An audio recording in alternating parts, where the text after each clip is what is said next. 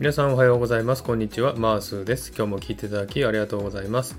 このマースラジオはオーストラリア・シドニーからいろんな情報をお届けしています。今日もよろしくお願いいたします。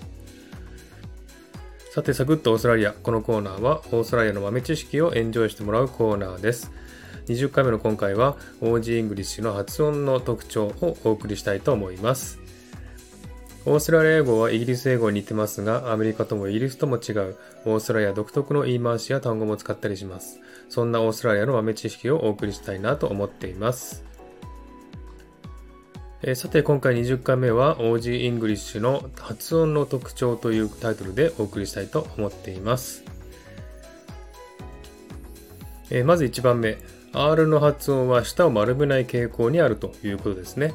えー、つまり日本語のカタカナ英語に似てるという特徴があります。ですので、日本人にとってはとてもね、発音しやすい、え、英語だと思います。はい。で、2番目の特徴なんですけども、抑揚がなく平坦だという特徴があります。アメリカ英語だとね、抑揚があって分かりやすいんですけども、え、こちらはね、平坦に喋りますので、えー、分かりにくい、聞きづらい英語となっておりますね。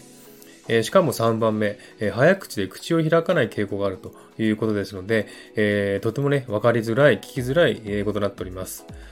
えー、なぜ口を開かないかと言いますと、こちらはですね、ハエが多いんですね。で口を開くとハエが口の中に入ってきますので、えー、ハエが入らないように口を開かずに発音する傾向があるんですね。ですので、抑揚がなく平坦で口を開かないということで、本当に聞きづらい、えー、分かりにくい、英語となっておりますね。それから4番目、TRG を発音しない傾向があるという特徴がありますね。えー、例えば、ラットっていう単語はラット。ゴートっていうね、ヤギという単語はゴー。something っていう単語はですね、something。